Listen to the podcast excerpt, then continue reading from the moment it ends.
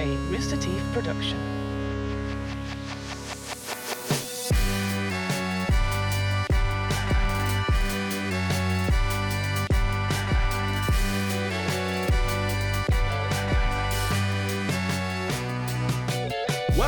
The only podcast where I have to book my friends to trick them to hang out with me. I am Armando Torres. This is the RT Podcast. and joining me today are two very special guests. We have 190 pounds of pure muscle and talent, Blaine Gibson. This is a trap. This is a trap. I just realized when you said that, I was like, I've been trapped.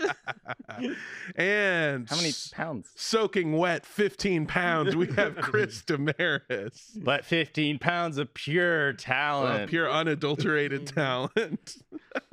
what does unadulterated mean? Um, it means that there's no adults to tell you that you can't do it to the max. It means raw. Yeah.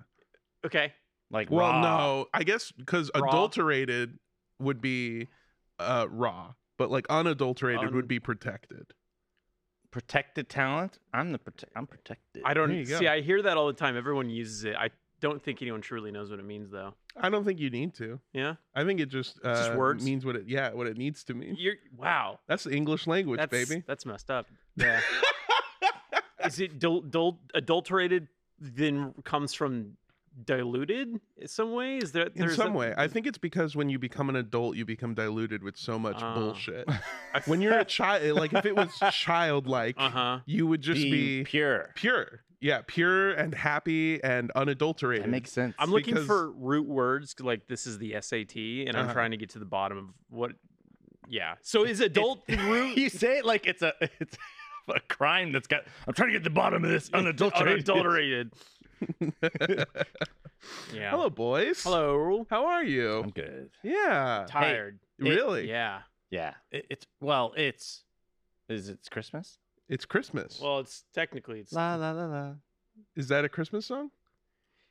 Chris does kind of give like a haunting Christmas boy vibe, like Hmm. Yeah. a, like a mix of a like a Tiny Tim, but a little bit of Ebenezer Scrooge. You 'cause do. You look like you draw on your facial hair to trick us into thinking that you are an adult. I want them to know I'm unadulterated. adulterated. Uh, Wh- what what's the vibe for Christmas? I like Christmas. I think it's cool. I um I I, I don't really um do anything special. I think when I was a kid, I would go like open presents and stuff. Hmm. Um, I had one of those sick ass divorced parents. Oh, yeah, yeah. so I would get like Double Christmas. yeah, but it was they were poor, so it was like half a Christmas total. um, I don't know. I think Christmas is cool. I never really did the big family thing. Uh, all my family was too spread out, and Mm. uh, I really just as an adult have used Christmas as an excuse to go see like my mom and hang out. yeah, Yeah. Um, Everybody gets time off and stuff. You Yeah. got to deal with holiday traffic. mm-mm. but I, I have parts of my family are so poor that I remember they used to do this thing where they would uh, tell their kids in their youth that Christmas was on the 20, I want to say the 27th, Mhm. because they would go out on the 25th and buy presents at a Oh. discount. And then they would wrap them in 27th. They'd celebrate Christmas. Christmas, not during Christmas, is the best Christmas you'll ever have. Not during Christmas. Christmas. Christmas. If you celebrate the holidays like off date, uh huh. it's so much better because you're able to like ske- it's easier to schedule, it's easier to fly in and out. Uh huh. It's not busy. So do you have a specific date? Like you're Anytime you just do like a week before or a week after. Okay. Yeah, yeah. So you like Oh. offshoot it, all of a sudden it's way more like easier to schedule. easier going. Yeah, I, yeah. I would argue that week after is the move. Week before actually feels more stressful and Well, expensive. It could be. I don't know. We but but the, the, the benefit of it also is if people have like partners and stuff and they have to split Christmas, you know, like oh they can't come Yeah. Christmas, they can always go the week before. The the week after, I also feel like you lose that spirit. What like w- Yeah. the worst day of the cr- the holiday season for me is Christmas, because at that point the you've, you've done everything and it's like. the next day. But the high, yeah, no, because then you get the you're, you're in your fucking Xbox. There's no expectation. You're still off from school. you, you, you, you get to play. Twenty fifth though, it's like you open all your presents. You don't get to enjoy them because you got all these other traditions you got to hit. Okay. Nothing's fucking Sorry. open. First of you can't all- go hang out with your friends. because you have. You have stupid traditions. Yeah. aren't playing First with. of all, you haven't had to worry about going to school tomorrow in 40 years. So I don't know what you're talking about. Secondly, I don't know. I think uh, I, I I don't know if you guys do this. It sounds like you don't, but I I kind of loop in the whole like two week period of any holiday as just that holiday. Mhm. Like two weeks, um, half of it before, half of it after Halloween. For me, that's just Halloween. Halloween. Thanksgiving, same thing. Uh, Christmas, especially, is just like sort of a season. And I want to be clear, I fucking hate like Christmas songs. Like, I hate that the whole world celebrates Dude. like a Christmas together. I just mean that like for two weeks, I don't do shit. I go visit my mom. We watch TV and movies, Mhm. and then like make a bunch of food. I love Christmas music because I used to enjoy it because I was like, yeah, it's the Holy Spirit, and, and I'm, I'm super into this and all this stuff. Now I like it because I feel like every time a Christmas song is on my radio, I'm so fucking stressed out, and there's just something about the the the the, the emotions and thing I'm experiencing while listening to It's cinematic. Yeah. It's No, like no, the no, no, antithesis. I love I, that shit. I feel Hey. like if you've ever worked in retail, you you fucking hate it. you fucking Nah. that and Maroon Five. Nah, nah. But I also I also worked at an ice cream store, so like that was the slow time. That's when you're just oh, chilling. Christmas time is a slow Yeah, time. Yeah, 'cause yeah. no one wants ice, ice cream cream. store. It's cold. Yeah. You just chill and, and like make waffle cones. Yeah, I you working at an ice cream store is maybe the most fitting job I've ever heard It's- in my entire life. I used to work at a fucking toy store. It was KB Toys back That's before they your- went bankrupt.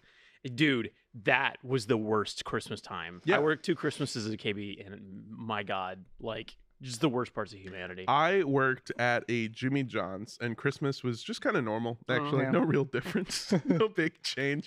they had that seasonal like uh, Thanksgiving turkey one though, did they not? I don't think so. Oh, okay. Uh, they might have, but not really. I think that might have been like a different sandwich place. We um, we did have uh pumpkin spice Italian subs, which is Oh, when is I that a would joke? yeah, yeah. It's not real. Oh, okay. It's when I would make an Italian sandwich and then pour a Starbucks uh, Oh, oh, pumpkin spice latte over it, oh. um, like a like a French dip. Mm, oh, Yeah, Is it au good? jus. No, Oh. it tasted terrible. what's the broth of a French dip? Is it just beef broth? Yeah, it's beef broth. Okay. Hey, It's you know beef what I had for my salad dressing? Beef juice, Nah, yeah, yeah, actually, kind of. No chicken juice. Um, chicken stock is like a salad dressing. On accident. That sounds healthy. What do you though. mean on accident? So I went and got a. Sa- I didn't have much time for lunch the other day. I went to HEB and I walked in and got a salad. Mhm. But I pre, you know, they don't come with dressing. But I I bought a thing of dressing to leave at the office. I came I came, walked all the way to stage four, Oh my god. no dressing. They cleaned out the fridge, including dressing. Yeah, And I- they made a big deal about doing that too. By the way, Ah, well, Well, because a lot of people had been leaving food in there for months. yeah, Chris. dressing, No, I'm just saying there's a lot of dressing. Oh, I'm sorry. I left Okay, it.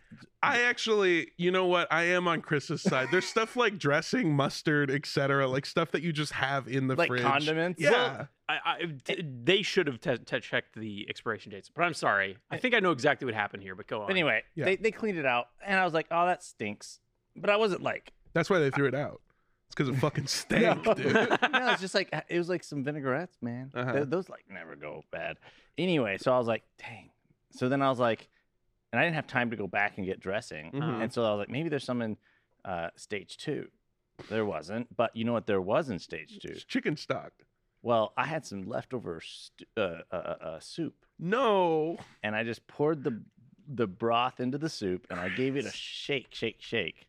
Honestly, not bad. Chris. There's a reason they call it soup or salad. You can't do both. You're not allowed to do both. How was it? It honestly wasn't that bad. Because if it was refrigerated, it was refrigerated, that's soup, not bad. and Yeah, it was kind of like a it's like- healthy. Was it like a chicken noodle? It was a, a ramen. Okay, less healthy. less. Well, yeah. Oh, oh, like not noodle ramen. Well, all noodle. Okay, like ramen that you buy at a, a ramen place, like out. Yeah, I get what you're Yeah, saying. It's not not like- like, top ramen. Yeah, it's yeah. like ramen from a ramen spot. Yeah, yeah. So it was like good broth. I assumed, but hold on. I assumed that was the case. I think everyone assumed that was the case. I think it would be weirder if you made ramen on a stove and then said, Kept you it. know what? This 89 cents has to go in the fridge because I got to eat this later. Okay. And it was, was it pork ramen? It was chicken ramen, It is was what you said. And it was good. it was good. Did you put the noodles in there too or just the broth? I dumped everything. There wasn't much noodles left. I kind of saved the broth for my own. I mean, like, do you say? Do you guys save broth?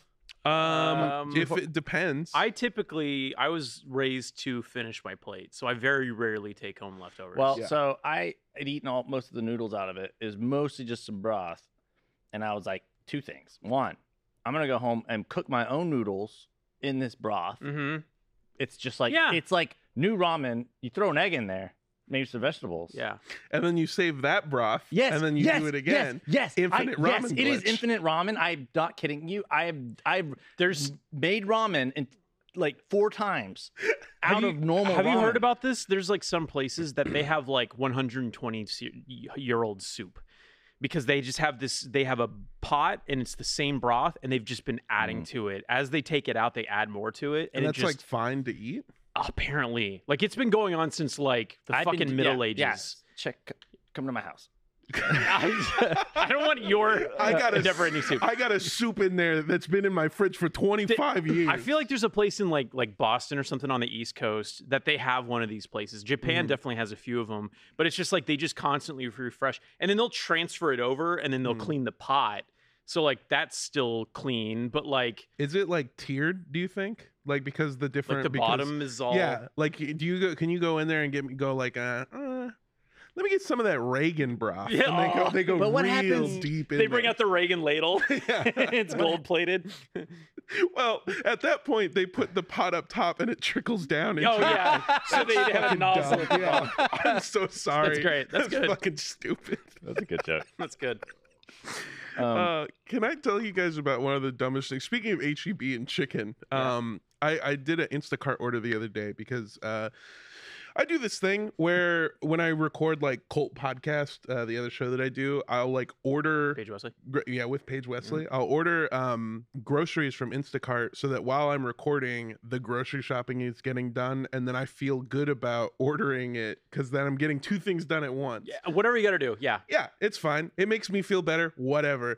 There's a meme online, uh, which is that dudes are the worst shoppers ever because I think Yeah. dudes, even for themselves when they're not Instacart shoppers, are just fucking terrible. Mhm. Like, yeah, that's why I uh, hate grocery shopping. yeah, I'm bad at it. I don't know if I can't find something, I just replace it with the closest thing ever. Like, uh, I was supposed to when I was in New York, I was shopping with my partner, and um, well, actually, my partner sent me shopping for dinner, and I was supposed to Mm. get bell peppers. That was I a test. couldn't find them, and I just got cayenne pepper like ground. Yeah, yeah. That was a um, test, and you failed it. I failed. I failed. I got everything else right. Anyway, uh, this is a similar version of it where uh, recently Andrew Rosas uh, put me onto um, HEB's rotisserie chicken, the lemon pepper like rotisserie chicken. Oh yeah. yeah, yeah. Which yeah. is so good. It's so cheap. Rotisserie chicken, great thing. I ordered it. Mhm. Um, they Mhm. didn't have it. They were sold out of rotisserie chickens. Do you want to guess? I was gonna say, can we play a game with this? What do they you want to replace it- guess what they replaced the Mm. rotisserie chicken? I with? love when they do this because it's always like, how did they end up Mhm. here? I I want to say that they gave you deli meat chicken, like the refrigerated rotisserie. Interesting. I bet HEB they deli. canned chicken. canned chicken. Interesting. Blaine Gibson, you are correct. Yeah, yeah, They- what what they I did was they went to the deli Mm-hmm. and made them slice turkey, not chicken, Oh. turkey. So I got a package of, I got two pounds That's a lot of meat. Dude, are you shitting me? Telly turkey. No. So I guess what I'm asking here is, do you want some turkey? Because I have so much fucking turkey. Chris, you want to put that in your soup? That'll be good. it's true though. That's anytime, anytime you find out that your Instacart guy is a guy, Mm. then it's like expect these the most out of left field uh, replacements Yeah. for things that are missing. none of it makes sense. Um, I, that's why it's like I'll get any any shopper I'm fine with, and then you like it pops up and it's like Randy, and you're like, oh fuck, Fuck. god damn it. Okay, Yeah, well I guess I'm going to HEB again. yeah.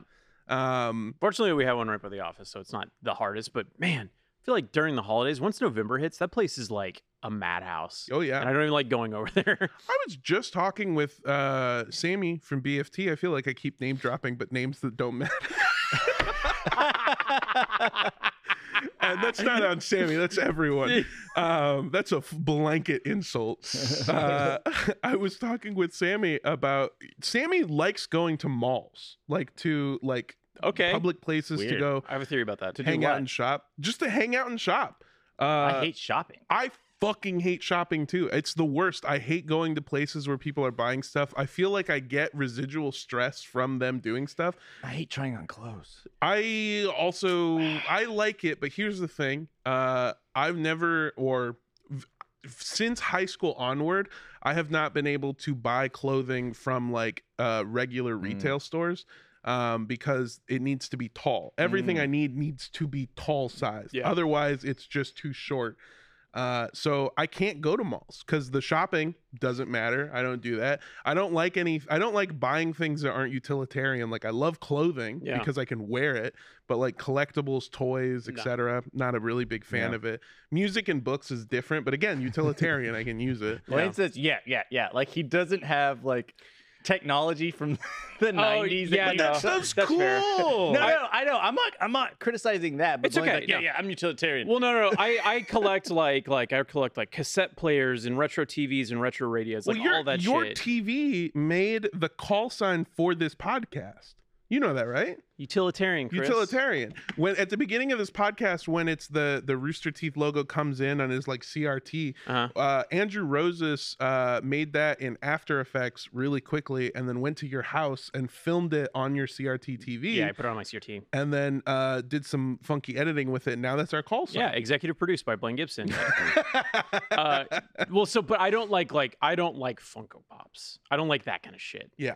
Like I I I I have action figures, but they were like when I bought them in Japan because like they had like cool action figures. Sure. But like so you like collectibles that are like actually will collect. I collect things that I wanted in my youth but couldn't get. I feel like everything that you collect has a story attached to it rather than just like wanting to collect things because you're a fan of X, Y, or Z.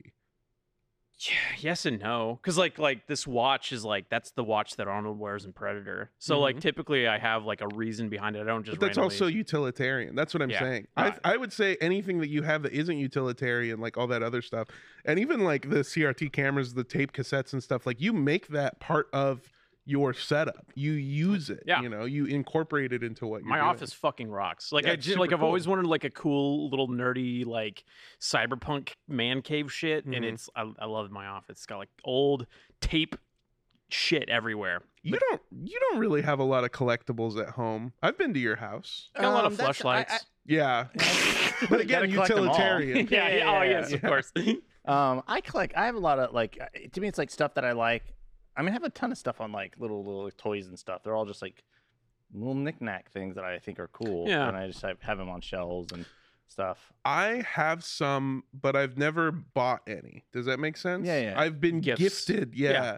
stuff that I that I that I then will keep, but I very rarely will buy anything that um is just for the sake of looking at it. I hate like tchotchkes, like shit, like uh, not to disparage any brands, but like like a like a loot sending Mhm. thing where they send you like a Funko Pop and some branded chopsticks or something. It's just like I don't want any of this stuff, and it's just now it's just gonna pile up in my You house. sent me I- junk.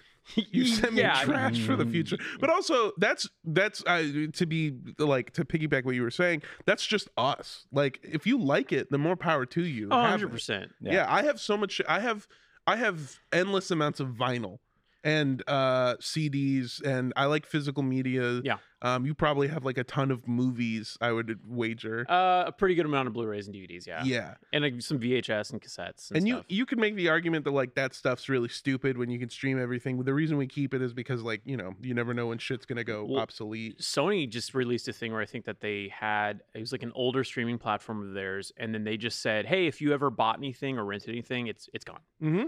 It's just like they have the right to do that because it's not physical media, and they at the front of when you buy this, they're like, "Well, you're not owning it, owning it. Like we can take this away." Yeah. So physical media is important because it's like you actually get it, you get to keep it. It's also very strange to me that like even owning something on a Blu-ray, like eventually that Blu-ray is gonna fuck up and die. You know Mhm. what I mean?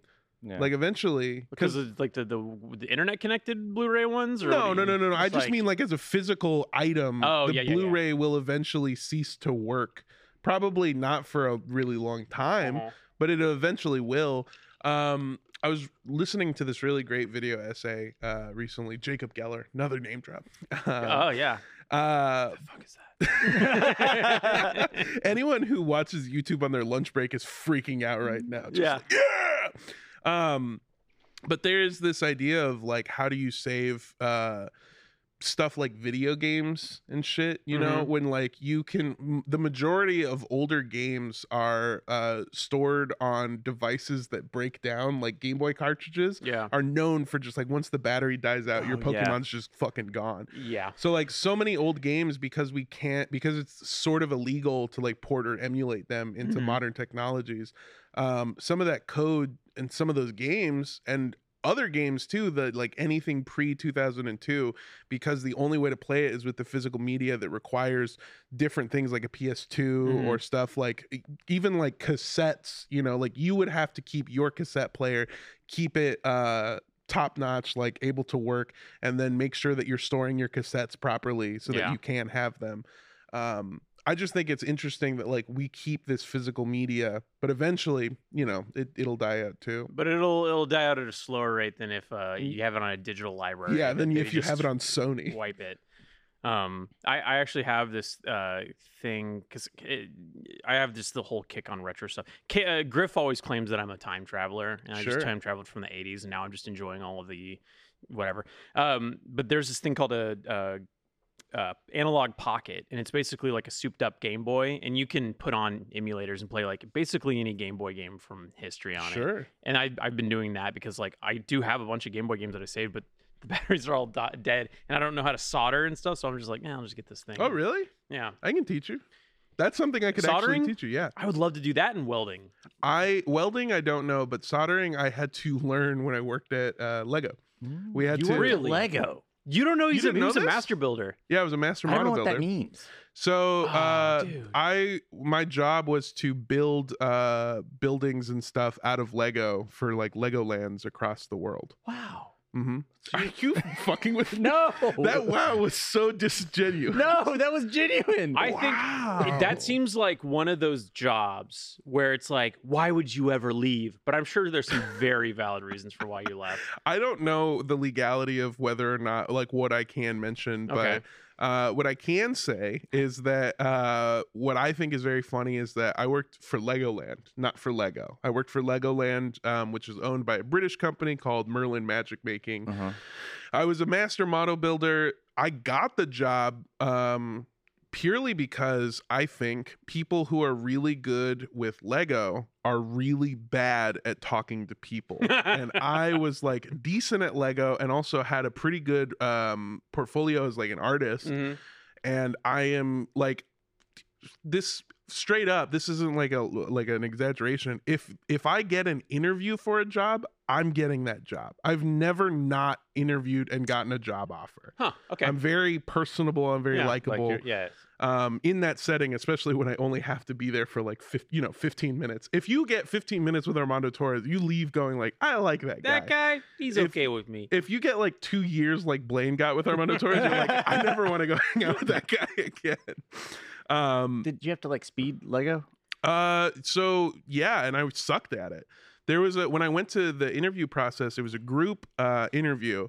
Um, where there was like 30 people, right? And uh, they asked you to build something that showed your personality.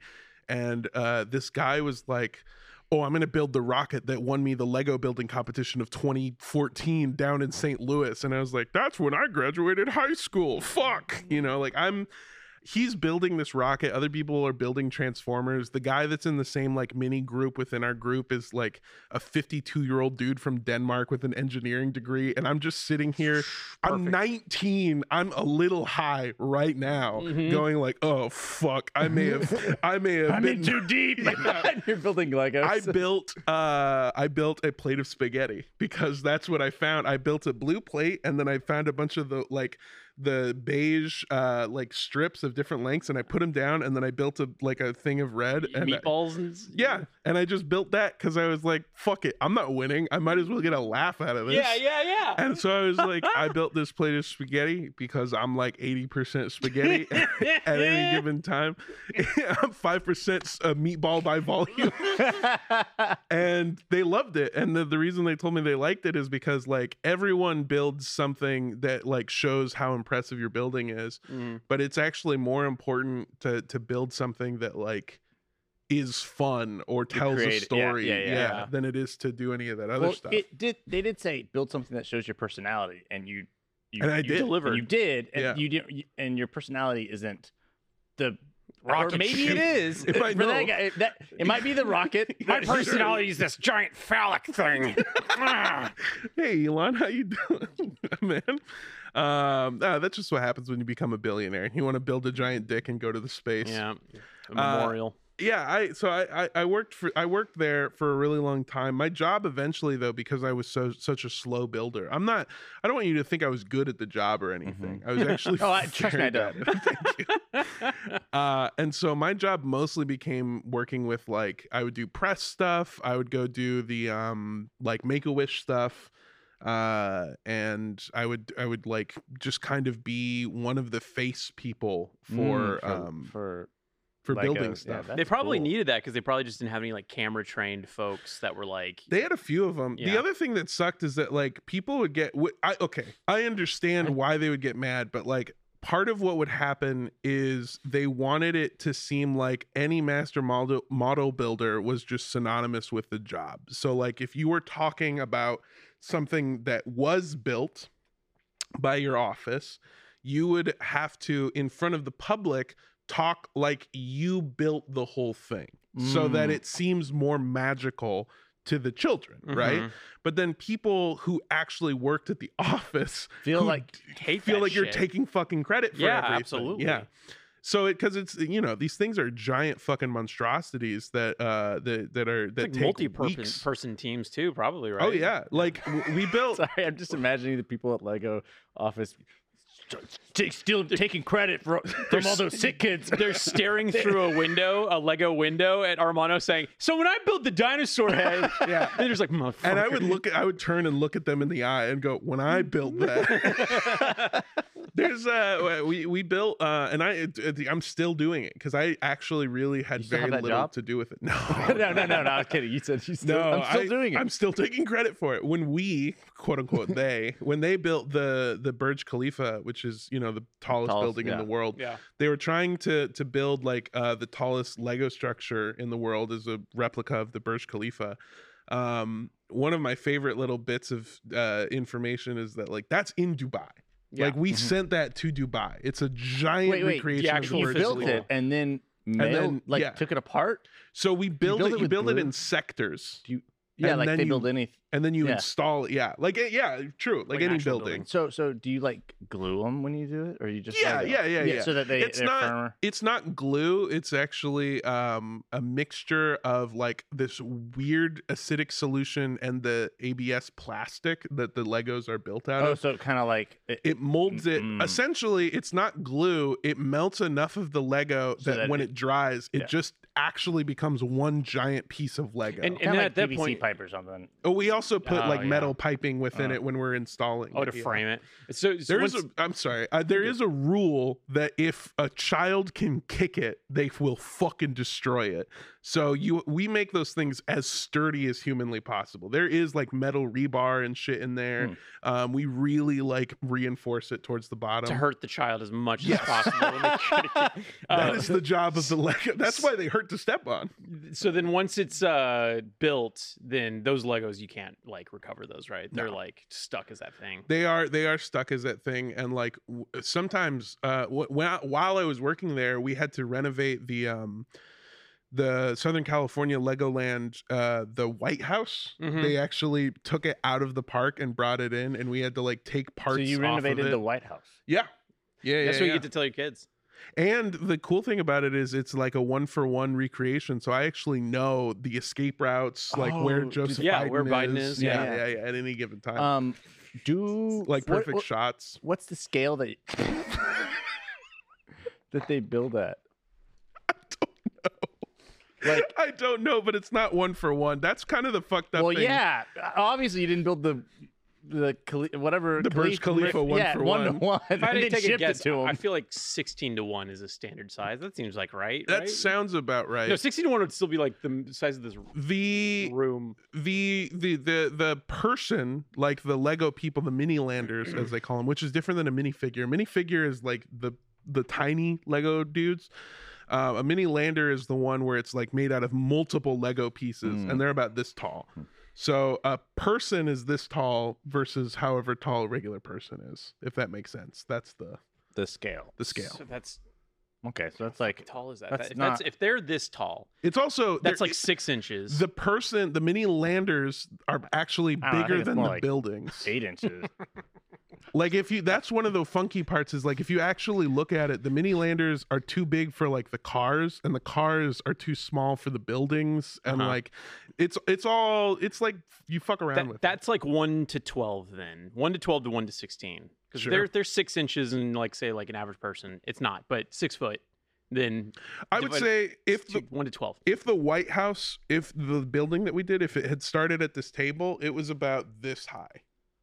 You should you should lower your hand down because that's a weird gesture that you. This no, no, no. no. Don't talk about the White House. Joseph Biden.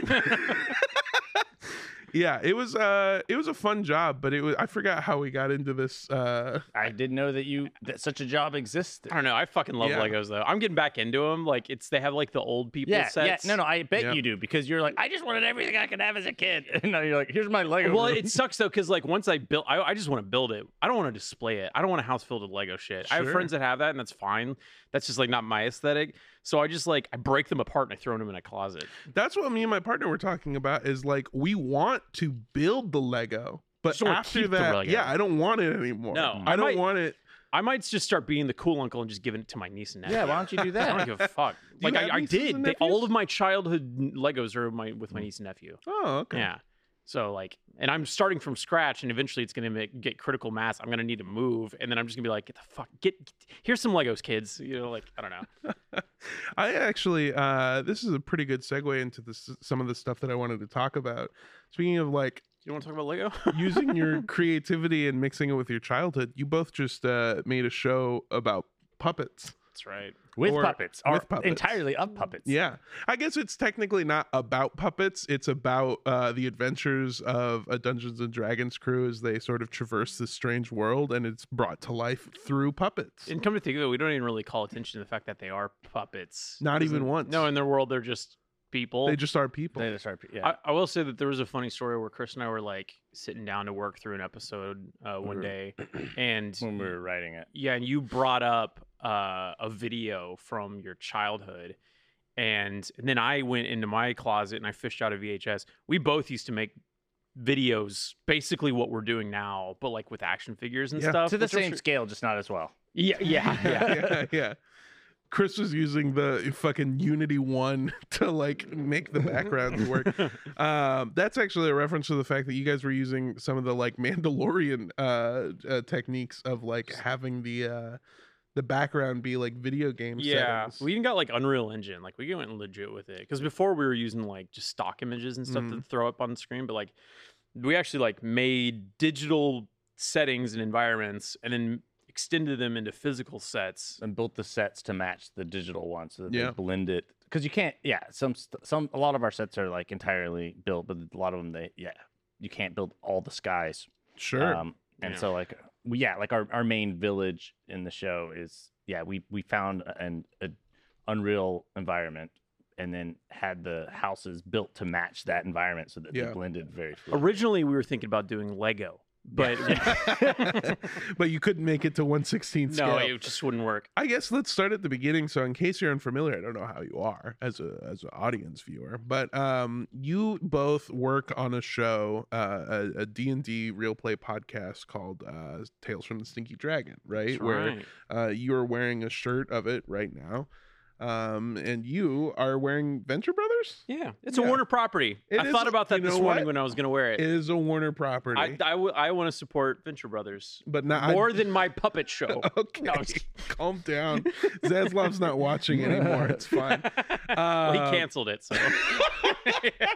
and we're right behind it. Um, so yeah, y'all made this uh this this this real play uh D and D podcast where you um it's you uh you uh Barbara and John Reisinger uh, are the players and uh, Gus is the DM. That's all. right? Yeah. Yeah, and then the story is written with uh or by Micah Reisinger, right? Mhm. um, and then DM'd by Gus, uh, and then Micah sort of makes the entire score and like sort of the um, what'd you call it, the fully work and makes it feel like a real Yeah. audio drama. Yeah. sort of. Yeah. It's like a and, play. and then there's uh, a lot of the NPCs that are originally voiced by Gus are then re-recorded with actual yeah, uh, like voice actors like you. like Yeah. myself. Yeah, And those are all people that we brought back to the show, too. that is true. So yeah. for your character doesn't make an appearance, but we give you a different character. you did do that. Does Yeah. my the big character that I voiced Well, not- isn't in the show yet? Not yet. Is that okay? So to kind of like the podcast is, you know, it's over 100 hours, right? That Mhm. storyline. Um, and we were we we initially made uh, videos with the puppets like little just snippets, 1 minute like kind of essentially animated best of clips but using puppets and Sure. then after those did well, there the most common comment is, "Man, I, I wish I could watch the whole podcast like this." And I was like, that was like a top comment all the time. It's like, man, I, I, where can I watch the whole show? Yeah. That's not possible. It's not possible for us to do a one to one adaptation. We'd still be on episode one Yeah. right now Yeah. if that were the case. um, but we were like, well, we could adapt the story in the same way that you know a movie or a, a show is based off of a book or something. Mhm. And so we took the characters in the world and then made it in a, a new series with new storyline. I mean, it's, it's using the same characters and the same kind of plot point but we basically it's it's an adaptation. an adaptation. we It's call it what- Stinky Dragon Adventures because they're off on different adventures. Sure. I I actually really like that. One of the things that I wanted to um sort of praise you guys for is that the show itself, Stink, uh, Tales from the Stinky Dragon, has always sort of been um more focused on being a show than other sort of real play podcasts that I've heard of in the past. Like um I think what's so interesting is making it feel like an audio drama, um, Mhm. having voice actors come in to play sort of these NPC characters. Not that it's necessarily a novel or completely unique thing to your show. Not even to our like us because we did Good Morning from Hell, which was like that whole entire premise. Yeah, but it, it it sort of I don't know it elevates it to a new level where it does feel like um I guess it feels like what it f- listening to your show feels like what D&D feels like Mhm. when I'm playing, Playing it it. with my friends Yeah. if that makes sense. Like no, in I my head, the imagination, like, yeah, that character, sure, my DM can't do a fucking Scottish accent to save his fucking life, but in Mhm. my head, he's fucking nailing Yeah, it, yeah. you know? Yeah. So, like, I, I really applaud that your show really goes above and beyond. And then um, this show is such a fun, creative way to do it. Like, I, I guess doing it with puppets instead of just doing it, because you also do an animated version of the show, Mhm. um, Tales from the Stinky Dragon animated, right? yeah, because we were like, uh, at one point we were gonna divide and conquer and be like, okay, we'll do puppets, and the other person does animated, and then we'll just kind of off and on do that. And then puppets just took off, and we were having so much fun with puppets. We were just like, we'll just do puppets. Mhm. So then we were gonna have to make the full show. We were like, well, in the meantime, we still want to release content, so let's do some animated stuff. So our animation team started doing those, and we're like, yeah, puppets, this is great. The animation started like doubling the views that our puppet videos were, and I was like, oh shit, maybe we should have done animated the whole time. I was like stressed out. but yeah, our animated stuff is awesome, and, and it's that's all of our animation team. They they do like RTA and stuff. Like Oh that. yeah, they do an incredible job of. I mean, I I just uh we got done um you know making new episodes, or we are in the process I should say of making more episodes of Camp Camp right Yeah. now. Um, which is a show that I got to work on, and I actually got to see uh, an episode that I helped write on be animated. Yeah. like I, I, I saw it go from an animatic to uh, you know Mm. like early animation, and then recently I was talking with Ariel Um, again, another name drop. And uh, wow. watching the episode, the first one that means anything though, uh, watching the episode fully come to life and be like really a great animated project. I don't know. It's just so watching those people work is incredible. Yeah. it's awesome. They're very good at what they do. Um, so why puppets for for Tales from the Stinky Dragon? I mean, it doesn't really have anything to do with Technically, D they and aren't D. puppets. Yeah. Sure. They were so. I mean, the story happened. It all. Um, you know, John and Micah are brothers. Yeah. Both work on the show, and their mom, Patty. for, yeah, Patty, for for fun, and just like you know, to support them, made dolls of the characters. Oh, so the, show. whole family's a bunch of fucking nerds. Yeah. yeah. Interesting. Um, and then Basically. sent them to us, and it was like, "Oh, these are awesome." Well, she started with Mud's doll or John's doll, which is Mud, and he's on the far left. Mhm. And then she was like, "Well, I just might as well make the whole crew." And then yeah, she just sent them to him as gifts. So like Mhm. we all got him in the office, and Gus has one as well. And it was like And- that was that was cool. yeah, and then I think it, uh, we were talking about ways to promote the show and get it out there because we it was one of those things where we knew the show was like really good, but it's just like getting it discovered was always is always the challenge. Oh yeah. Uh, and and um, we had those dolls. I think it was Barbara who who was a fan of like Potter uh, puppets, Pu- Putter pals, yeah. Potter pals. Potter puppet pals. Yeah, and then mentioned like, oh, we should do like a video like that. Well, she started. She made one, and then she hated it. She Ah. she like made like there was like a curtain and everything, and she tried puppeting it, and it was very like minimalist, like no set builds, no fancy camera work, and she was like, I fucking hate this. This. Um, but then me and Blaine with our film degrees, we're Uh-huh. like, we're gonna make it. We're gonna plus this up. We're gonna make these kids stars. Um, and you know, we just shot it like a movie. We started shooting them like, sh- like, you know, as cinematically as possible. Yeah. And, uh, and and then doing adapting into the a full show, we like upped it even more. Oh, because we yeah. had, like we were like, well, we gotta It- make it good. It's weird how it went full circle too, because the team that works on RTAA did the animations because the puppet videos were doing so well, and we continued to do that stuff. But back when I was an intern, I made a puppet video with bobbleheads that we were selling in the store, and like you, I was like Brandon, you and Brandon were like, we need to sell bobbleheads. Can you come up with a way to like make a video for these uh, dumbass intern? And I was like, okay, sure. So I made an RTAA, but with puppets. And then now it's like going full circle. where They're making anime. I don't know. Anyways, I thought that was like Animated out of the puppets. Y- Yeah, kind of. I don't know. It was it was like a weird how it started that way. But the I think the the what's fu- what's fun about it to me is I I, I from a just like storytelling, it's like you can kind of tell whatever story you want because it's also s- such a small scale, Mhm. and you can make it as big and epic as you want. And um, it writing wise, you can kind of do whatever. yeah, within, well, within, within some, but like you're a lot, you have a lot more freedom than um than you might just if you're gonna shoot it live action. yeah, but you can't say like, oh, this character does like a fist fight takes place because the fist fights them just going. No, but a fist, we've done fist fights. It's. I think that You- there's. Uh, let's just say this. There's an element of we have to think about how the puppets can be puppeted when we're writing a scene. Like I Mhm. think that there's like limitations in, in the way that we physically portray some of the action.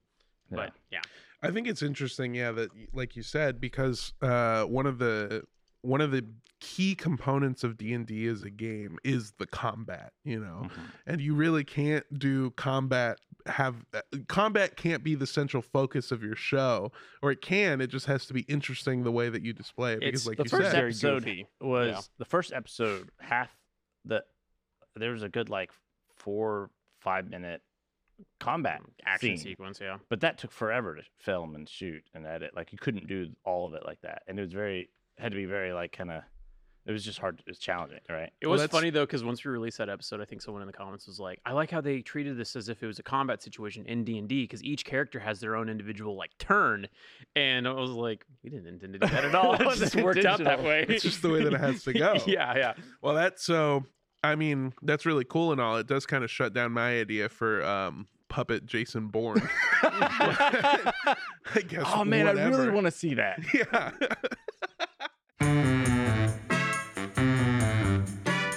This episode of RTP is brought to you by Rooster Teeth. First? It's not a question, it's the answer. See, this we RTP uh, really, really benefit from you supporting us at first, so we can be little stinkers. We can be little rascals, rapscallions, uh, you know, your favorite little uh, ragamuffins for this show really helps us do what we love, which is, uh, yeah, being silly geese. Uh, and for your patronage, for uh, paying for first, you get access to first exclusives and chat. Like a couple weeks ago, we did a live stream of um, The Quarry where we play that game over Discord. So much fun. I had a blast, was crying, laughing the whole time. And something else you get uh, when you pay for first is no ads anywhere ever at all. You'll never see an ad. We keep it completely free. You just it's there's nothing between you and your favorite stuff. Uh, also, there's a new show, uh, Show Me the Magic, which is behind the scenes footage from Stinky Dragon Adventures, which is awesome and out now. You should be watching that. If you're not watching it, watch it now. It's fantastic. Um, and Supporting us through First is the best way to support us and all of the wonderful people, both here in front of the camera and behind the camera, who work so hard to bring this content that you love. And making those things is a first priority. Supporting us with First gets you access to fantastic perks like exclusive and ad free content, peek behind the scenes, and a 10% store discount on anything. Uh, plus, we're always looking for more ways to give back to those who give us so much. So, thank you so much, and please support us with a First membership when you were making the show, uh, the puppet show, obviously, um, do you do you feel like you had to because Tales from the Stinky Dragon itself is not necessarily like um a super explicit adult oriented show all the time i Right. feel like like there's some adult jokes within it but it's not like you're not saying fuck every other word No, not like this It's- show. Yeah, I think it's like it. to me, it's like you can make a some. We keep it family friendly, you know. is this the podcast or the puppet Bo- show both, Both. Yeah, but we we- it's like there'll be jokes that to my head, like even as like watching stuff as a kid that would come like cartoons and stuff, there'd be adult jokes in those that you didn't realize as a kid that were like for adults, but you just didn't. As long as it's not explicit, if it's like subtext, then it's like, oh, okay, a kid could watch this and not know that they were missing a joke, Yeah. but the adult would. They'd catch it, but they wouldn't feel like they're exposing their child to something gross. Yeah, it's not Yeah, like we, explicit. We we take pride in the fact that our that Stinky Dragon, Tales from Stinky Dragon, and Stinky Dragon Adventures are enjoyed by families, and we get that comment often, uh, where it's like people are like, "Oh, we loved this episode. I showed it to my kids and stuff like that." Like, I think that that's really fun that you can watch this with, uh, you know, younger generations and stuff. But I, for me, whenever uh, we started doing Tales from the Stinky Dragon, there was a couple of like cuss words that got slipped into like one or two episodes. We've got since gone back and I think like taken those out. But there was a comment from this dad. He was pissed and he was like, "Bro, I wanted to listen to the show with my kid, and you keep dropping f bombs. Like, what the fuck, dude?" And I was like, I, I, "That struck a chord with me, and I felt so bad." Yeah. So from then on, I was like, "I just don't want to cuss in the show." I mean, there's I don't know. I, anytime anyone brings that up, I'm reminded of a story that uh, another name drop, uh, Chad James told me whoa, whoa, whoa! about uh, watching uh, Genlock with his uh, with his with his kids, and then doing season two and being like, "Well, Can't do that. you can't watch Daddy's cartoon anymore because Daddy's penis shows." up." well, the kid's seen that before. I You know, like- fucking Oh, hope God. not. No, I'm just saying when you're, you know, you're like a, a kid. You never, you, what?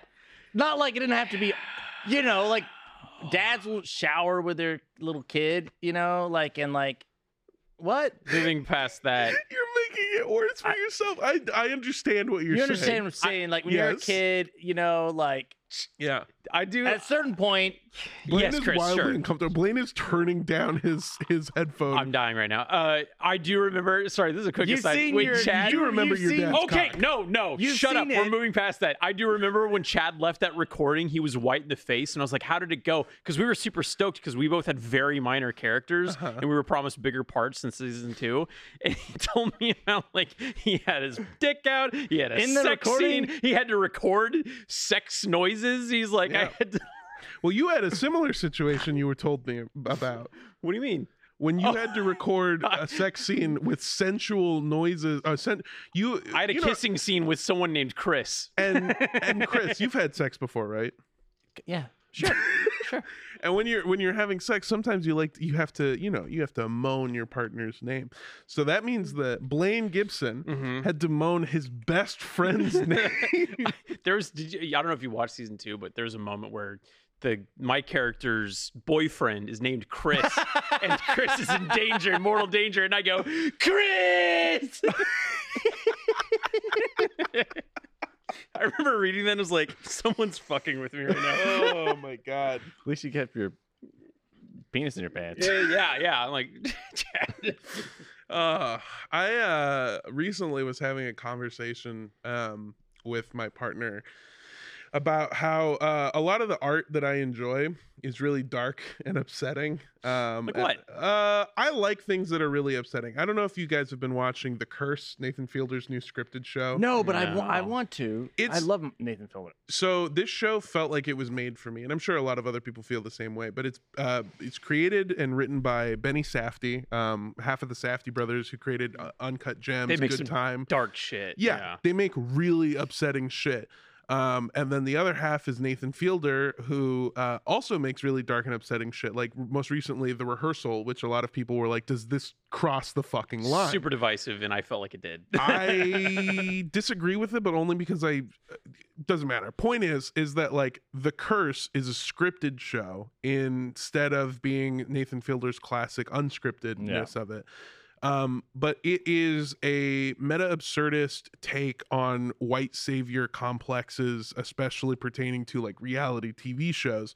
Um, and like the the need that people have to sort of like help the community, and the way that it does that is by emphasizing the cringiness of all of this stuff by sort of all of the humor of that show comes through the cringiness and it is filmed in a way that is extremely voyeuristic like when you're watching the show it feels like you're tailing somebody It Mm, yeah, feels yeah, like you're- feels, yeah, yeah, real. there's like a couple times where it feels like the camera's in a van across the street, super zoomed in. There's a shot in the pilot where you're watching somebody through uh, like a peephole of a door. Like it feels Oh. gross. And also, there's multiple moments where the scenes feel like they should end. Like you're almost praying, like, please cut to the next scene Just keep going. and a character will go and another thing and, and dig the fucking hole deeper i love that show I have to I have to be in the right headspace for it. There's Mm. been a couple times where I've started an episode and Mm. go, actually, I have too much anxiety from the real world to actually enjoy this right now. Mm, So yeah. I have to press fucking pause. I like stuff that hurts to watch. My mother called Uncut Gems the best movie that she never wants to see again. Mhm. yeah, yeah. Um, it felt like a two hour long panic attack, and I loved it. I loved every Mhm. second of it. I felt completely engaged and there in the moment the whole time. I love art that is hard to love because I think those moments are just. Um, I think when you're in fight or flight, when you're in panic, there's something so like truly human. Does that make sense? Yeah. Mhm. So like I love art that hurts. Uh and a lot of other people really like things that are fun. you know, yeah. like uh I remember my grandmother was like, Why would I pay why would I go see Uncut Gems? Why would I pay $23 to be upset? Mhm. And I said, like, okay, well, sometimes art is upsetting. Maybe you just go back to watching 30 Rock for the fifth time in a row. My grandmother did not like that. Um, but to be honest, like people like that kind of stuff. People like like fun stuff. And I think it's really interesting that like I have a hard time finding things that aren't troubling, upsetting, super emphasis on dramatic. I have a hard time feeling like they're like very art art. You Mhm. know what I mean?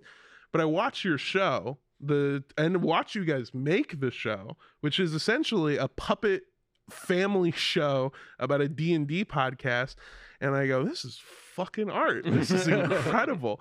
and so like I I guess my question to you guys is this like how do you how do you feel about um sort of taking such a silly goofy premise especially one that started with like TikToks and like turning it into what I would truly call like sort of elevated art like you made a show. I, I think like we both approached it uh, in a way that we're treating the characters very seriously, and I think that that's something that we've done with the show as a whole. It's like you have these ridiculously cute, silly looking puppets, Mhm. but we want to make them like human and, and have like real stories. So like each ep there's four episodes this season that all are character based and they're like explorations into a person's past and like the traumas that they've gone through and just like you know like a lot of soul searching and stuff like that and they're like really dramatic episodes that I think people don't expect But I think that that's way more fun than just like silly, goofy adventure. I- like, Yeah, I mean, I think there's so much comedy to be mined from drama. yeah, Yeah. you know, like, and and if you don't have any, then it's like, then I mean, you can something can be funny, but it's like you you get a lot, you can get a lot more out of something that you're also like, ooh, wow, there's some- Sure. that kind of hurts a little. I guess you I- would say, yeah, yeah. I I mean, well, uh, like the actually the episode that uh you're you have a big part in the episode that actually just came out. Uh, if this is Christmas, that just the came week out. prior, Uh, episode seven. The um, it's the Kyborg Yeah, yeah. yeah. um, which actually is really funny that you mentioned. So Andrew Rosas uh, constantly says that the that I think in Armando's world the funniest thing is tragedy, and I Mm. think that's true. When you, we used to make our um, our sketches at the beginning of the episodes, Mhm. you could tell when something was written by me because it would involve a character that was basically pushed to the farthest Turmoil. edge. Yeah. like about to either like they have to kill or they are going to be killed. Uh-huh. It is upsetting. It's awful. And I think that's so funny. And the Kyborg uh, episode, uh, or the character that I played. Um, the big part is like there's a you know like a death scene in it, Mhm. um, or or maybe not like a death scene necessarily, but like a really touching dramatic scene Mhm. where like somebody is feeling something blaine and you actually you both were there when i was recording it we could i couldn't stop laughing every time i would deliver this really heartbreaking heart-wrenching line of like i give myself to you there is something funny in tragedy Well, I mean, you you have to also you were doing a silly voice. And Yeah. you, you know what this is gonna ultimately look like. So Sure, but I mean, like that's the the silly voice while dying is what makes that so funny. Yeah. it is. The, Yeah. the the dichotomy of the the split of like. This is one it like if you take this at face value, this is a person going out and sacrificing themselves and Mhm. like doing this thing, the ultimate sacrifice, and then their voice is like, "I hope you always remember me." I, I I don't know. I mean, see, my goal is to make some people. I want people to cry. Sure, Yeah, I, I've actually teared up a couple times as well, reviewing seven and like other elements of the other episodes where I'm like, man, this is like this is some touching stuff. It's really fun, but like, I, I mean, I, there's a there's a the episode before that. It's based on Flowers for Algernon. yeah, yeah, it's like, oh.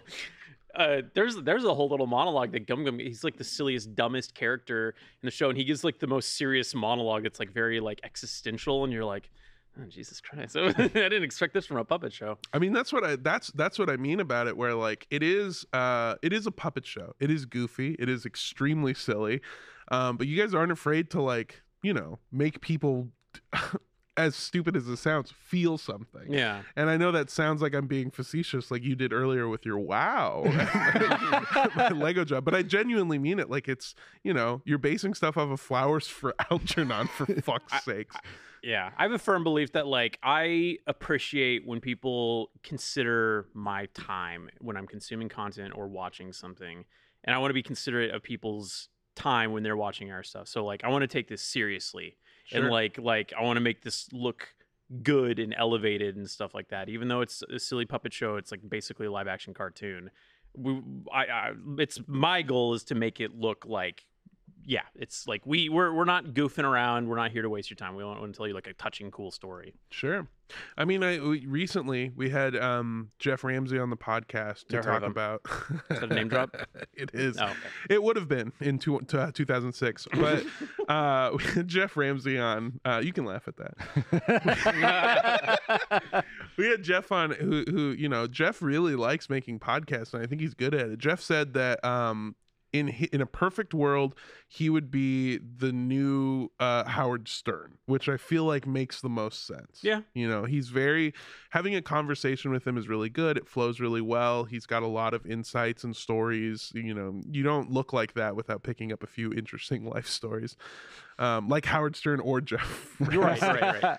But uh, I, I I had I had mentioned it in that episode of like I have no real interest in fully making podcasts like forever. Yeah. You know, I don't. I the I think the podcast medium is an interesting one.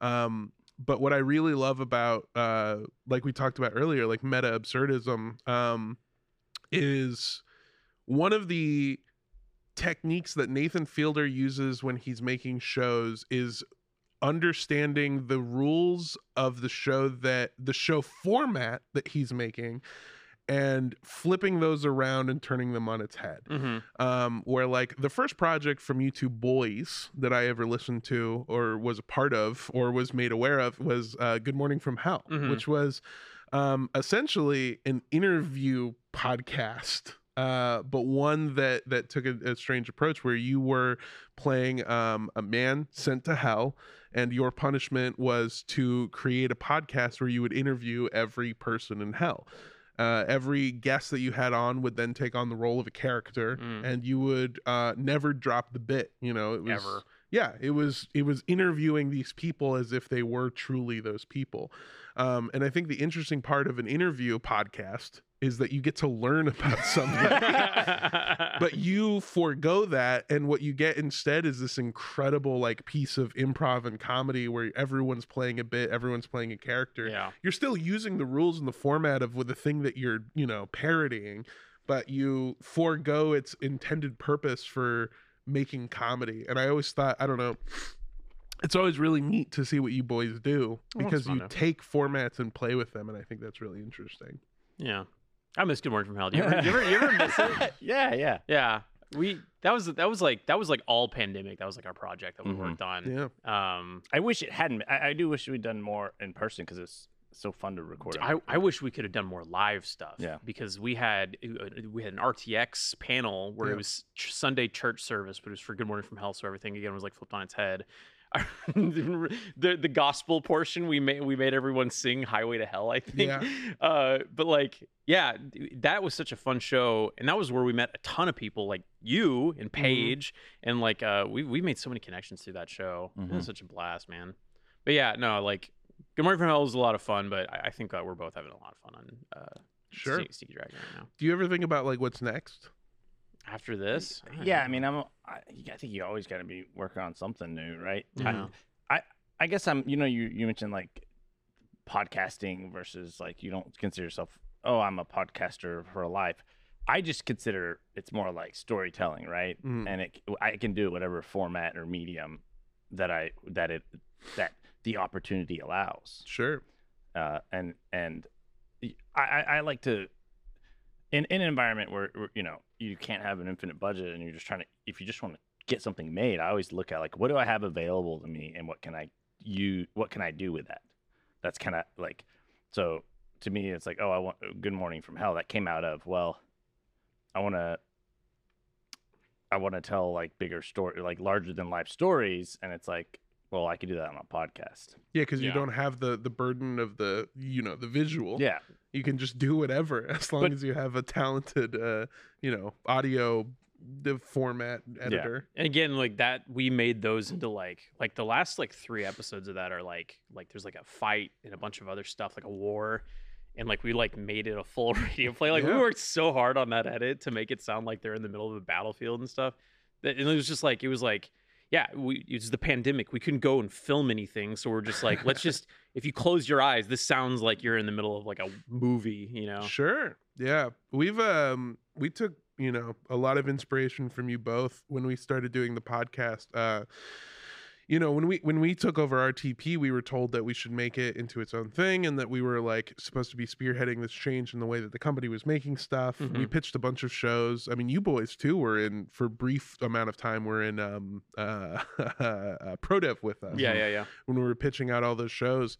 Um, unfortunately, we were told that every show that we pitched would be really good as a podcast segment, so we should just do that. Um, but yeah, we took uh, this show that um, you know. To be completely candid, at a certain point, uh, you know, people just want to stop doing. Like, I think that what happened with RTP is a lot of people ran out of stories to tell, ran out of things to do um, and they wanted it to you know sort of have a refresh or allow itself to be um, taken over by like new blood so that old blood could go live and then come back and tell new stories and have this stuff uh, but what we wanted to do is be, we wanted to like make a whole new show thinking that like you know one of the issues with like shows like rtp is that they rtp is one of the longest running podcasts i think ever right Yeah. it's it's it's insane how fucking long it is um but you have this thing where like when it started it was hey, come hang out with the guys who made Red versus Blue. hmm And then it became like, hey, come hang out with the crew of Rooster Teeth, the people that make your favorite stuff. Um, but now, in the way that podcasts work, you can't really do that because one, who the fuck are we, you know? And then two, Well, you've been name dropping some pretty big names. Yeah. yeah, yeah, yeah, internally, yeah.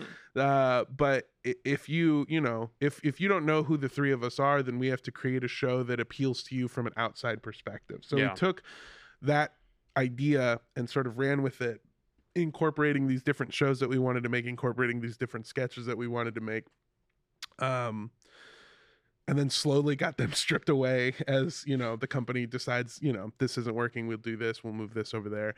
I don't know. Uh we have always tried to use what we have at our availability to like make this stuff like when we made the show we did the first cold open it was like a rip-off uh parody of like Goodfellas. goodfellas um which is something that i had always wanted to do Yeah. Uh, Which is funny because it's the opening, like opening line to Goodfellas is as long as I've always wanted been wanted to be a gangster. I've always wanted to rip off the opening. Yeah. as far back as I can remember, I've always wanted to rip off Goodfellas. Uh, yeah, and then what I think is really interesting is they they went, "Oh, cool, you guys filmed a sketch. That's awesome. We can do that every so often." Then we did that every, Every week. week. Um, It's good sketches. they I were love, good. I love the Blade. Runner one. they were the Blade Runner one is one of my favorites, and I like learned. I don't know. That was so fucking hard learning. Uh, I learned After Effects for that sketch Oh, to wow. to put in the fucking Blade Runner eyes. hmm A detail for no one. I appreciated it. I know, and I appreciate that. I just, you know, it's really funny when you do like. There's so many little things in that sketch where like I spent an hour making a realistic cracked screen for a joke. It's a visual joke that applies to no one. The bit being. We did uh, the Voight Kampff test, but we called it the Vato Compton test to Mhm. tell if Andrew was Mexican or not, because he is Mexican, but he's you know white, and so that was the bit. And there's so many little dog whistles where like he drives a 98 Honda. Uh, he has a cracked iPhone 3. He's dating a girl with the septic. Like, there's all these little things. And so, like, I spent an hour photoshopping a realistic cracked iPhone screen Uh-huh. picture so that he could put it on his phone and it could be seen. Again, a visual bit for half a second is But all you get. Going going back to what I was saying though, it's like you take something deadly serious and you put a ton of effort into it, and like that quality shines through, and I think that people appreciate that. Like Yeah. like again, puppets. We're spending hours on one stupid shot where something dumb happens. Like I, I, there's value in that. I think that that's art. I think watching what you guys do inspires me to try to make better stuff because I see what you well sh- shut the fuck up both of you i see what you do in like what you're what you're able to i see what you're given and what you're able to make out of what you're given and what you use is you use every piece of the animal to you know every part of the budget you are fucking scraping pennies from the bottom of the jar You're putting ramen in from five days ago. you got a 120 year old cartoon TikTok. And uh yeah, it's but you're using your like incredible skill and power like of both storytelling and like know-how of how to like make compelling stuff. yeah. Um and it's just so fun to watch. I mean, the show is so fun to listen to because like I said, it takes itself so seriously, but in a way that isn't, you know, dumb or yeah, stupid. in a way that you roll your eyes at it because you're like, okay, all right, Yeah. let's, let's chill out. It's both completely self-aware of what it is. It's a it's a fucking puppet show Mhm. for D and D, but within that, it is I don't know. It's very similar to shows like a you know Adventure Time. that was that was when I when I like I was like I was talking and I came to Blaine. I was like, hey, I think we should adapt it, and I think it should be like this format. B- before we even were writing, Chris invited me over to his place, and he was like, "Let's just watch cartoons." And like we Yeah. watched Adventure Time. Was a Yeah, we were like, like we, we were like, hey, let's let's watch the kind of shows that we want to make this like. Yeah, I feel like Adventure Time is such a great yeah. It's such a good comparison because it's a show that starts off completely funny, goofy, childish, uh, etc. It's a cartoon's cartoon, and then the more you watch it, the more you realize that all these pieces fit together. And also the fact that like, have you both ever read um, the show Bible like bef- from before they started making episodes? for Adventure Time. Yeah. No, no. No. I'll send it to you if you want. It's Yeah. highly re- it's regarded um uh as one of the best show bibles because Oh. you can see that from the very beginning all of this stuff was planned. Yeah. Like you can see parts of it that make sense. Um, one of my favorite parts is the Lich King. Uh, I mean, I- because he got me into Adventure Time, I'm in the thick of season four right now. Uh-huh. Please do not spoil anything because I love that show so much. I'm not. Do you know who the Lich King? yeah, I know is? who the Lich is. Okay, Yeah. this is not a spoiler at all. Okay. Um, but the the the show Bible is colorful. It's bright. It's like reading a children's book. Uh-huh. It's really fun. And then you turn the page, and the Lich King. It's a white page. It is scribbled on. It looks like somebody drew the From Lich Seven? King in a mad fervor. That's so cool. Like it's so upsetting. It has no color, and it just the first words on it is the Lich King is not fun. The Lich King is not funny, goofy. There is nothing That's good rad. about it. It is death incarnate. It is inevitable. It will happen. It cannot be stopped. That's fucking. It rad. just it's the whole rest of the book is such a fun, colorful la, thing. la, la. And you have one page where it goes, Death is inevitable and it will happen to you and everyone you love, and there's nothing that you can do to stop it. The best you can do is delay it, but eventually it will come for you and everyone you know. And then you turn the page and it's like, Princess oh Bubblegum! I think that's such like a I don't know. I think it's fucking awesome. I Yeah. think it's Yeah. incredible, and it Well- shows the uh, the forethought that goes into shows like We watched a lot of Adventure Time. We watched regular show, which is like uh, Mhm. Mordecai and Rigby. I fucking JG love those two. Quintel's shit. He, I love his style. And then uh, Steven Universe was another big uh, inspiration as well. Yeah. Steven Universe is one of those shows where it's like, oh, this is fun. It's it's a it's a team of like Power Ranger type people that are based off of these magical gems, and then you get into shit where it's like, m- like parents Yeah. and and uh, interpersonal relationships and friendships turning into relationships, and it's just like, oh my god, this this show's so heavy. Like that that show made me cry. yeah. It messed me up. So I think it's an incredible show. I, I remember um God, speaking of D&D shows, we uh when I worked at Funhaus, I helped launch a show called Must Be Dice Mhm. um that was supposed to be a uh you know a um like one-off season mini series. Basically the idea was to do uh actually what's really funny is Chris and I independently came up with the same idea Mhm. um of doing something that I won't say in case we want to keep making it I yeah, but I pitched. I was like, "Hey, Armando, what do we think of this this pitch, this idea that I have?" And and you're like, "Are you messing with me?"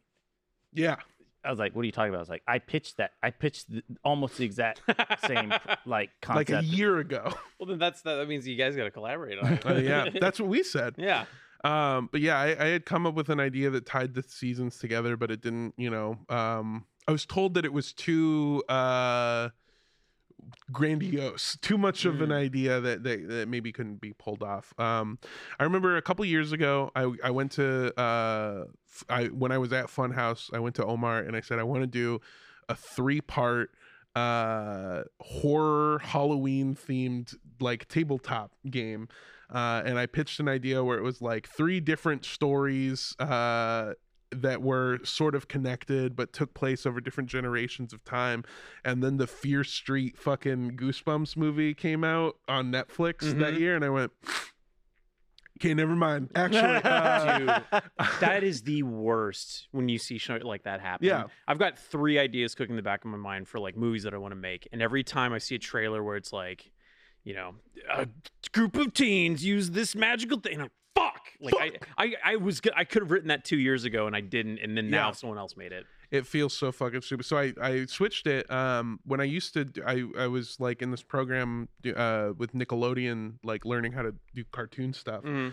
and I had um I had written a concept that I liked so much that I actually scrapped it from turning it into like the Nick people. Mhm. So that I could, so I pitched something completely different because I was like, "This is actually a really good." You just want to just bake on that a little yeah, bit. I don't want them to have it. Also, I think it's a little more adult.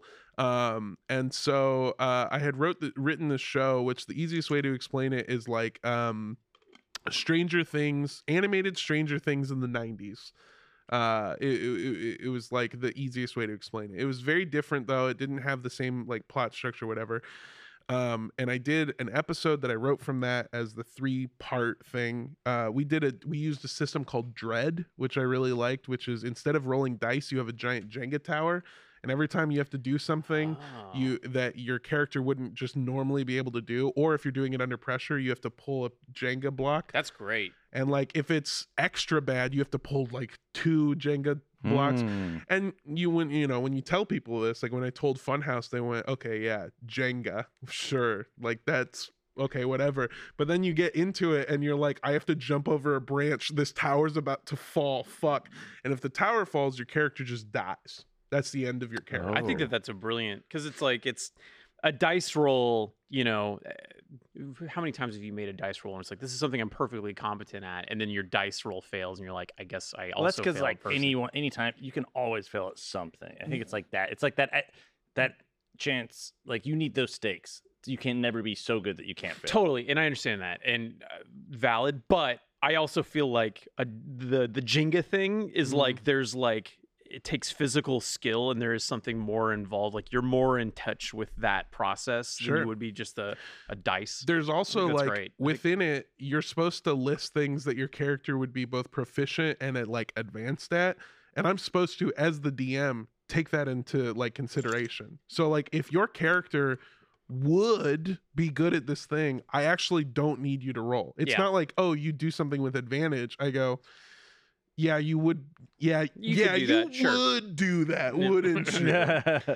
Um and i i don't know i think it's so tense because there's a visual like oh fuck this is Mhm. getting worse That's and the, brilliant. and so like i did that it was really fun um and then i did must be dice the show that like expanded on the universe and did other stuff and was actually based on the show itself um but i changed things to do stuff anyway making that show was so fun because it was a show that we made um with story in mind you know like comedy was always going to be a part of it because it's Funhaus and those people are unbelievably funny got funny people, yeah.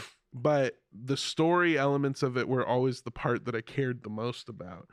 And uh, I don't know. I think there's something so great about like I watch so much X Files. I watch Hell so yeah. much like horror movies. Um, I rewatched both versions of It because it has like a huge sort of The, similarities in the it. Tim Curry one as well. Yeah. That was like made for TV, right? yeah, it was a mini series. Yeah. Um, which I think is great. I I, I love that Yeah. uh, so much. Anyway, um, yeah, I think there's something like my favorite part of working on any project is the intake section in like before pre-production when you're watching everything that's ever been done within the same genre or vibe as your show. It's that's like that's like your base of the mountain looking up at the peak and how much work you have ahead of you. But it is also one of those things where like the sky's the limit and Yeah. like there are so many Y- things. Yeah, you and haven't. There's all these unf- un- unadulterated ideas. there's all these unfiltered ideas that you can like. Everything's you know. There's so much potential. and in I'm it. gonna adulterate And I'm gonna baby. adulterate these ideas. And then, and then you end up dead on Everest. Yeah, yeah. Your red But boots your or arc. whatever. Um, I also think that's another thing that I that is so interesting is I I, I, I watched a uh, uh, an interview with um, Neil Gaiman recently. Yeah. Um, who somebody asked him, uh, how different does your first draft look from your last draft? Oh, I saw that interview. yeah. and he says, uh, well, your first draft is just throwing shit at the wall and figuring it out and making it work, and then your last draft is is going back and making it look like you knew what you were doing the whole The time whole time. because you know when you start out a story you like have where you think it's going to go and then you start figuring stuff out and you find out Yeah. that this piece works with this piece and this can actually go over here and like boom boom boom boom boom and you work that together and then you have your arc you guys created a story together because that's what d&d is. Same with like must be dice. yeah same with any d&d show is is the dm has a story and a way that it should go and then you have these shit ass stupid fucking players Yep. with their stupid dumbass decisions and choices. Um and it's it's about adapting on the fly and i am joking. I don't think that you guys are stupid. I don't think any player is stupid. I just think that it's one of those things where like you truly cannot control the story it is a collaborative story I think that there's validity in calling me and Chris stupid because when you look at all of our D and D podcasts, our two characters are the ones that get the most like ah la la la la. yeah But a lot of fun comes from that though, and I think that those Yeah. are necessary to- uh, story points. But anyways, yeah, go on. no no no i just think that it's so interesting of like you guys uh what you get within stinky dragon adventures is the ability to sort of this is your last pass. You know what i mean? Like your Mhm. first pass was doing the d&d show. podcast show, yeah. Mm. and now you have the ability to go back and go like yeah well this was a good story but uh we don't need these three episodes of us sort of fucking around This and- door. yeah huh uh interesting. That could actually just be five seconds it turns out. That's incredible. Huh interesting. I don't know. I think that's really cool. How do you guys feel about that? Well, I mean, I, I think it's because it is different from the podcast in some ways, but it's like it's a different medium. And Yeah. it's, it's like you you're talking about trying to get the most out of a of a of a medium. It's like, all right, well, it's a visual storytelling. What can you do visually? What's the most interesting way to tell the story? Yeah, it's it's it's show don't tell, which is like a big rule when you're Yeah, and filmmaking. it's very much like like okay well how do we adapt this how do we get it started and the podcast starts you know like works great for a podcast in d&d it starts you know like kind of like a wagon you know kind of skyrim like right? Where they're group of people traveling right? But that's not the most interesting way to tell that story on a visual medium. Like how do they meet you know? It's like so we, we it's just like different things like that. Like how, What's the better ver? What's the best version of this thing? or how do you distill it down or or something that became an important plot point in the podcast how do you how do what's the best way of telling Like that seeding that Yeah. idea. yeah, rather it's like oh it might have been an item that got purchased at, just at a store right but what would be the most interesting way of that becoming an important part of a character Yeah, we have we have a, a character that it, it- it's like becomes the person's uh, what is it? Not a pet. It's like their um. Talking about Yeah, yeah. know. Yeah. Like, it's you- adopts like an animal and it becomes a big Yeah, it's it's a thing in D and I think you're familiar or something like that. I'm not sure. well it's not a familiar but yeah just a pet anyways, uh, in the show, John just buys him at a pet store, but then this this pet becomes a very emotional component of that character, and he becomes like integral to that person's story. So then Chris and I were like, "What's what's a better version of that?" that or like- it's not it's better for this format sure, how yes. What's what's a what's a way that we can make this a more emotionally uh, because you want to you want to incorporate that that important part of the character. How do you make it part of that character? yeah. And so it's like, well, let's tell a story about the those those two fighting. Sure. I'd say adapting and, and like there was a lot of stuff that we came up with from scratch, but drawing from uh like a, a wealth of information and story and stuff like that was super helpful. I thought it was, this is a fun writing process for me because it was just like we already had a blueprint, a rough blueprint, but then we could just really deviate and just be like, well, I want to renovate the bathroom. Sure. like this." That's what I've done with. Uh, I mean, when we were working for Prodev, pitching out the shows, one of the things that I pitched was uh, an animated version of uh, Must Be Dice's Paradise Path, Mhm. just because it's like, I remember that. yeah, it's this is. I have the blueprint for it. I see where the story goes, but now I can do it the way that it should have been, like incorporating the choices that the players made into the story and the story that they made the outcome become. But also, like, I can go back and you know, like. I, I agree with what you're saying. What choice is not necessarily better, but be- a better for the adaptation that you're making for the new medium that you're making. But my argument would be that, like, because it is collaborative storytelling, everyone's working on the fly, and you're doing what works in the moment. This is your chance to have a second pass to go over it and go, this worked and it was good, and I'm glad that we did it. But how can we get there faster, tighter, more efficient? Yeah, fine tuning it. And that's all I mean. Again, it's not a change of better because it worked. Because you're right, it works for that format. A real play D and D podcast, it works for that format. It's Yeah. perfect for that format. I guess like things like, I think one of the first things I pitched to Blaine was like, because his character in the D and D show has lost an arm and has like a, a robotic arm. Yeah. yeah. and I was like, I and he's an archer, and I was like, I don't think he should have his arm. I fought so hard on this. I was like, well, I mean, that's like that's part of his character. So if he did, okay, maybe we go an episode without it because I think that there's something there. But like, he should get it by like episode three or something like that. And Chris is like pushing. He's like, no, no, no. He should get the whole season without an arm. So I was like, not until seven. Well, do we want to even, even say that? I guess it's spoilers. Yeah, I mean, he's in he's in the trailer. He has an arm. He eventually gets an arm, but it's like it is a uphill journey, and I think it makes that character way more interesting. Yeah, especially because you couldn't jerk off. Jesus Christ. I've had a I've had a good talk. Really quick, Hmm. uh, I just realized when you were talking about um your idea of like having them or or the way that it worked of like starting like a Skyrim, like they start in the Uh-huh. the wagon. in the in the wagon in the travel. I was like, huh, I, I don't really love that like trope of, of starting things. And then I remembered that one of the last things I worked on when I was at Funhaus was I was writing a a cyberpunk um one off season Mhm. of Must Be Dice.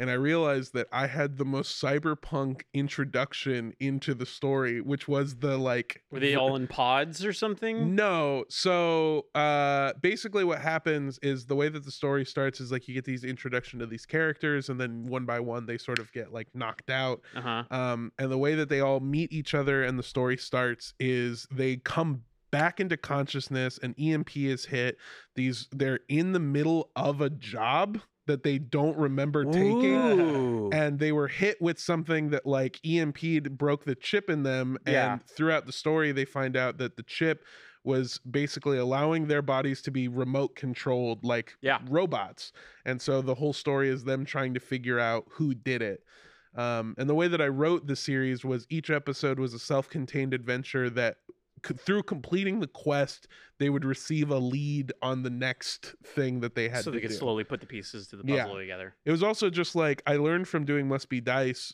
Paradise Path, which was just one continuous story. Like we leave off here, next episode we pick up Mhm. here. Mm. The show that I wanted to have it was like we leave off here where they have their new lead. Okay, next episode, like now they're in the desert. This character has like a sniper. Like we start in the action. Yeah. you know, I think is a better way for that story to go. But yeah, like the cyberpunk version of waking up in in the wagon, wagon. is you wake up and you're holding a gun, going ah! ah!" which I think is perfect. Um, we do have to wrap up here. I've Right. had such a fun time with you boys. Uh, next time we're able to hang out, I'll I'll schedule another podcast. Yeah. so I brought hang you a gift. Did you really? It's ramen. Is it? Merry Christmas. Oh, What is thank it? you. Try Um, and guess. What what is it? I want to take a guess next. It's uh it's is this a a this is like a toilet flusher? Lazy? Well, kinda, but no. The handle for a toilet? Is this a doorknob? It looks like a doorknob for a car door. is this Huh. one of your many doorknobs? This is a this is the car door handle from your your Hyundai, isn't it? it fell off. Is this the one that I broke? Oh, you broke one? No. oh God! No. Is that why my? Did you really? I f- well, It stays on the set forever. anyway, Oh, so I, I think I think my car is a fire hazard. yes. Which is great because the last time you had a car, it got set on fucking fire. That was you, right? Or was that. Ryan? It got melted. Okay, it was Melted. you. Yeah, yeah, it melted. God, Jesus Christ. You are a you are a fire hazard. Um, boys, it's been so nice hanging out with you. Mhm. Uh, if you, uh, the audience are are wanting to to hang out with uh, Blaine and Chris more, you should go watch Stinky Dragon Adventures, and you should go listen to Tales from the Stinky Dragon. Um, both are incredibly good. And uh, where can um, what you know? You have any closing arguments? Website would be stinkydragonpod.com where you can find all that stuff. Uh, no closing arguments. Uh, I uh, submit my five minutes to Chris. Okay, seeds is time. Ah, well, I'm gonna start a garden with all those seeds. Okay. Anyway,